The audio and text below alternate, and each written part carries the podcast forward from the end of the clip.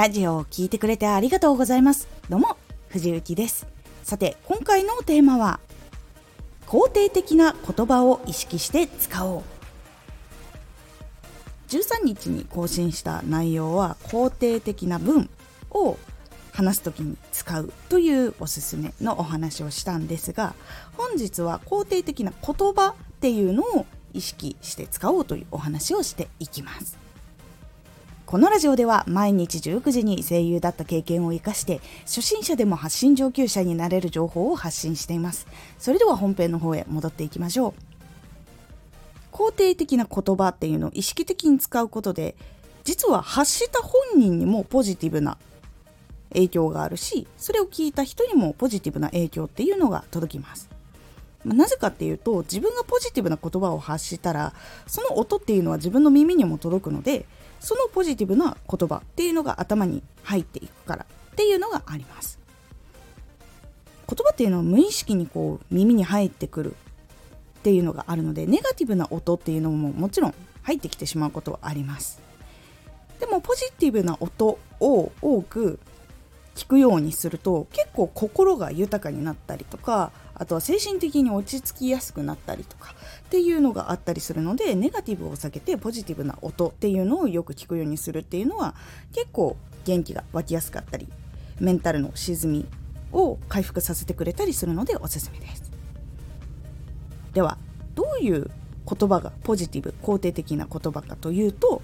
できるうまくいく間に合う進められるというような言葉です。これだけじゃなくて他にももちろんいっぱいあるんですけどこれを心の中で唱えてみるだけでも結構力が湧いてくる言葉だったりします。でこれのポイントなんですけど最後にびっくりマークをつけるっていうのが結構良かったりします。これ心の中でもいいし自分でつぶやいてもいいし文字として書いてもいいです。こう見て認識するでもいいし聞いて認識するでもいいし自分に言い聞かせるでも効果はあるのでやってみてください。で避けた方がいいネガティブな言葉はどういうのかっていうと先ほどの逆です。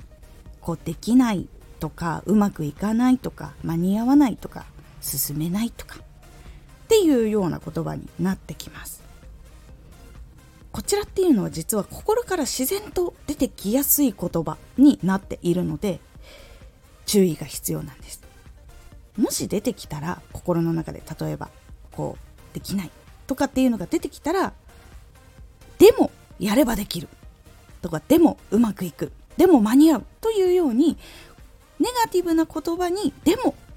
っていう言葉をつけて反対を唱えてみる。っていう風にすると最初一瞬ネガティブ出てきたんだけどその後ポジティブに塗り替える。っていうことができやすくなりますので意識して。でもっていうのを使ってみてください。でもこれポジティブな方にデモはつけない方がいいです。ポジティブなのにデモってつけると反対の意味になってしまうと暗い方になっちゃったりとかするのでできればネガティブな方にデモってつけてポジティブにするっていうのがおすすめです。それだけで結構心の悪いブレーキっていうのを外す手伝いっていうのが言葉してくれたりするので是非参考にしてみてください。このラジオでは毎日19時に声優だった経験を生かして初心者でも発信上級者になれる情報を発信していますのでフォローしてお待ちください。毎週2回火曜日と土曜日に藤雪から本気で発信するあなたに送る上級者の思考の仕方やビジネス知識などマッチョなプレミアムラジオを公開しています。有益な内容をしっかり発信するあなただからこそしっかり必要としている人に届けてほしい。毎週2回火曜日と土曜日ぜひお聴きください。X もやってます。X では活動している中で気がついたことや役に立ったことをお伝えしています。ぜひこちらもチェックしてみてね。他の更新情報とかも X に更新されてますので、ぜひ参考にしてみてください。コメントやレター、いつもありがとうございます。では、また